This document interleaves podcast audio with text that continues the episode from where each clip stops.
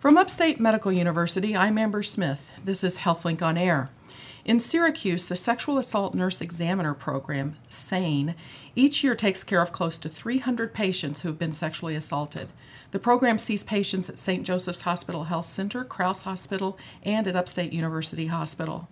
Two nurses are here to talk about their role. They are Anne Galloway, the SANE Program Director, and the Child Abuse Referral and Evaluation Program Nurse Manager at Upstate Golisano Children's Hospital, and Cathy Bradley, who is also part of the SANE program as well as the coordinator for the Upstate Best Beginnings Childbirth and New Family class. Welcome to you both. Thank you. Thank you. So, 300 patients per year averages out to five or six patients each week. Um, are these patients who've been raped or been the victim of some type of sexual violence? Are mo- most of them women? The majority of the patients that we see are women, but we do, of course, see male victims as well. But yes, they're acute victims of sexual assault that we see in hospital emergency departments. Okay, but the majority, um, nine out of ten, are female. Um, one in five women and one in 71 men will be raped at some point in life. Is that some of the data that I saw that? That's the data that we've seen, yes. Okay. And then you also see children as well?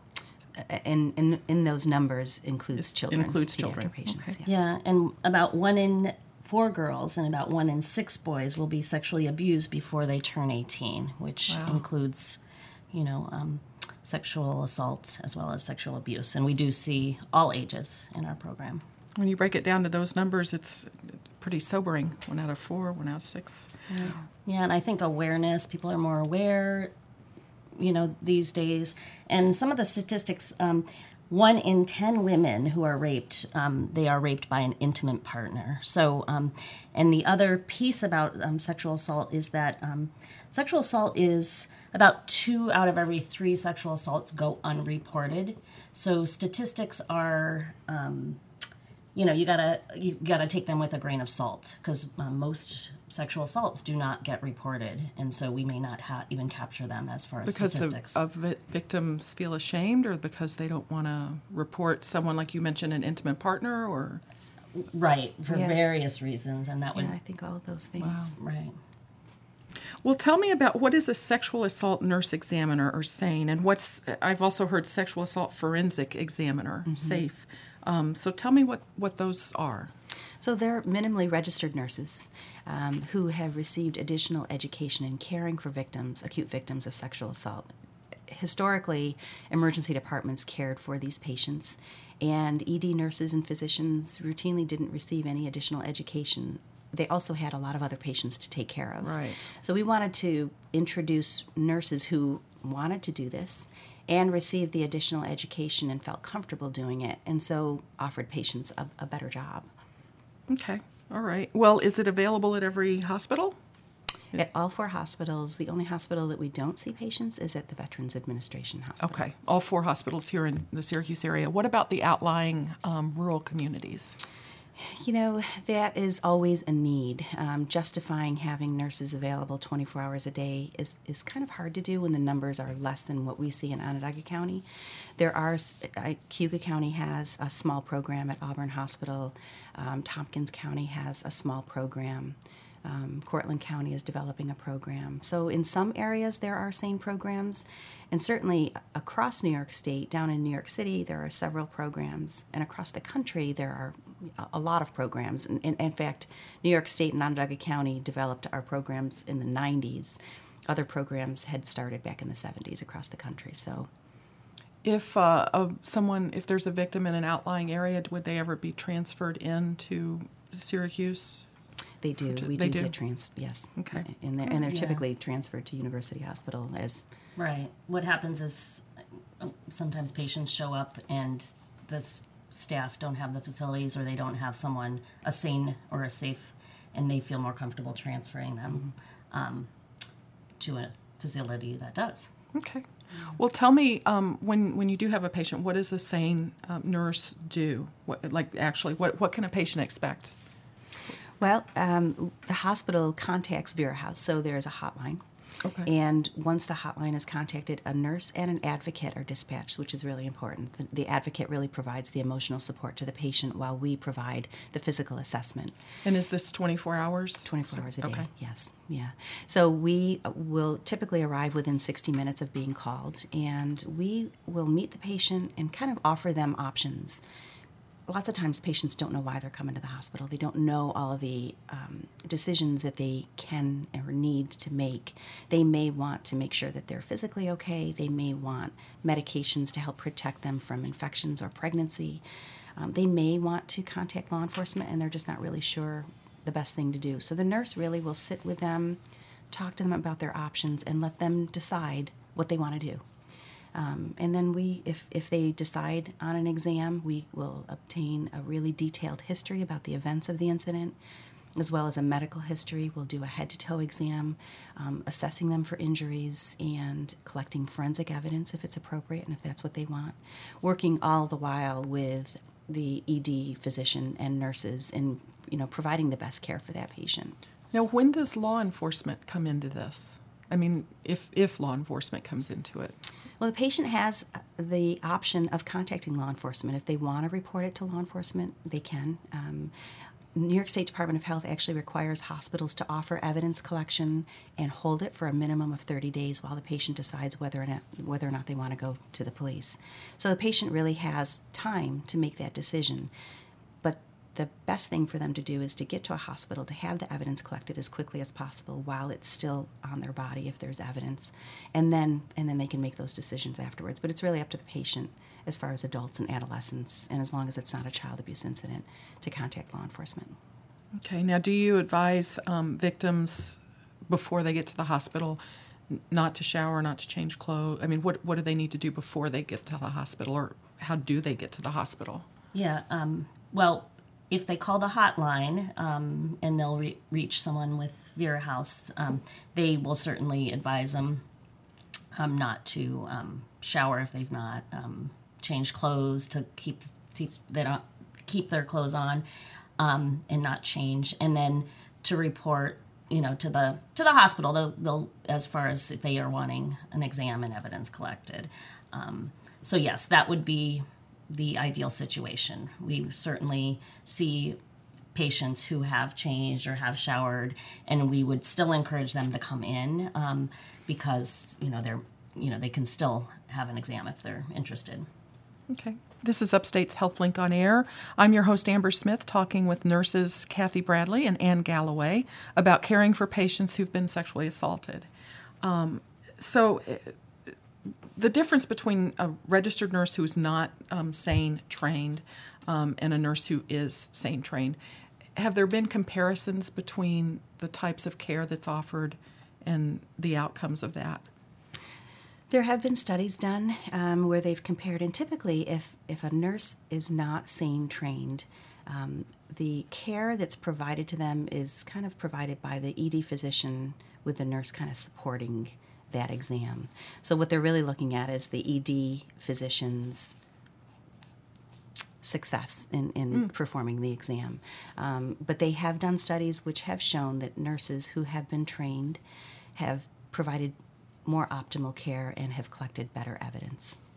And that better evidence can translate to a more successful court outcome and all through the legal system, right? Right, right. One study showed about 96% um, proper specimen collection was performed by SANES versus 86% by physicians, because it's usually the physicians who are doing the um, pelvic exam or the speculum exam during during that. So, um, really, it's a positive um, impact um, if you have increased um, increased evidence collection or proper evidence collection, there's a better potential for successful prosecution, which, you know, it's overall positive thing for the patient if that's what they're choosing. Now, is it true that um, Upstate and St. Joe's are both centers of excellence? That's correct. Through, through the New York State Department of Health, they've um, designated both University Hospital and St. Joe's as centers of excellence for SAFE.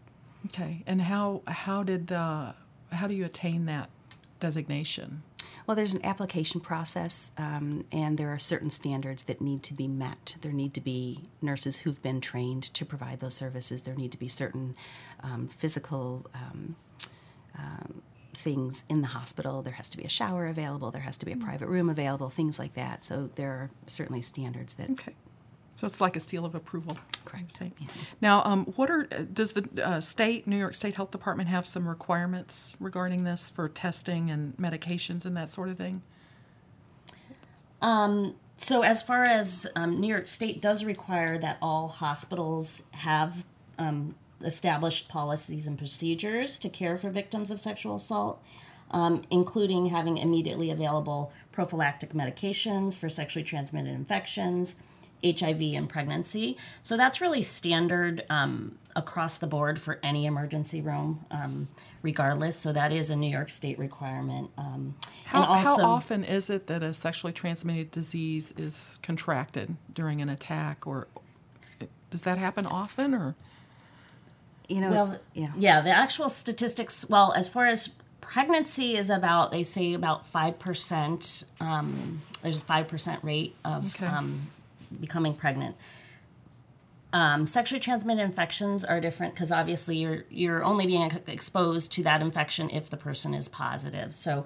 Um, for HIV, I know the rate is is very low, is less very than low, um, you know, very very low but um, the others i don't have those statistics in, in front of me but it's higher for gonorrhea and chlamydia it's also dependent on the community what's prevalent and all that and Um, it's high in our so community, high- though. if so it's high in our community then the statistics would be higher but we don't have stati- statistics I imagine that must be a big fear, though, for many of the victims. It's you know what the outcome or you know what's happened afterward. exactly It is, and I think that's part of our education is patients don't even think about that when they come in. They may not consider all of the, um, The repercussions, consequences yeah. of what's happened to them. You know, if someone who isn't their intimate partner has done this to them and they have an intimate partner, then they need to consider that they may have been exposed to these things and then have to, you know, protect their partner.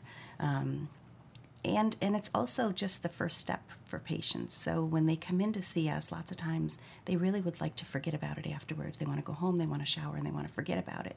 But there are really important things after we see them um, to continue um, the process to make sure that they stay healthy to have another exam to make sure that they haven't contracted any infections or gotten pregnant from the incident. Um, so those are that's all part of and i think that's what part of makes the sane program more successful in that we have the time to spend with the patient because we don't have other patients that we're caring for we actually spend about four hours when we go in to see each patient minimally minimally yeah Uh, and with the advocate, you mentioned there's an advocate as well. That's yes yeah so. What do you tell them about when they, when they're when all of the exam is done and they're ready to go home and shower and maybe try to forget about it? what what other sorts of follow up care do you recommend? Yeah, we recommend a follow up exam in two weeks um, to, again, be tested to reassess if they have injuries, to make sure that the injuries are healing. Um, if they're if they're starting on medications to help prevent HIV exposure or transfer, then they would need to see somebody within a week, um, a specialist in caring for patients who may have been exposed. Um, and that's something that if they take those medications, they're actually going to be on those medications for about a month. So over the course of that month, you know, we try to tell them to take care of themselves, you know, make sure that they eat healthy because the medications can have side effects, um, to make sure that they stay hydrated, and to make sure that they use protection if they're going to be intimate with, um, you know, their partner. And then what uh, in terms of like psychological support? Are there um, things Yeah. in the community that Yeah, the um, advocates will um, generally will f- provide some follow up or give them um, a brochure to follow up with the um, um, Vera House or um, McMahon Ryan for for for children or under eighteen, right? And those basically they're going to um, ask for them to be able to have permission to call them and they will um, call them to, to see how they're doing um, and they can have give them access to um, counseling and um, support services if they need that. Well, I want to make sure that our listeners know we'll have the phone numbers, the hotline right. numbers on our website um, at healthlinkonair.org. But Vera House is 315 468 3260. And then the McMahon Ryan Child Advocacy Center is 315 883 5617. Um, and we'll have those resources on our website as well. Great. Um, my guests have been sexual assault nurse examiners Cathy Bradley and Anne Galloway. I'm Amber Smith for Upstate's HealthLink on Air podcast and talk show.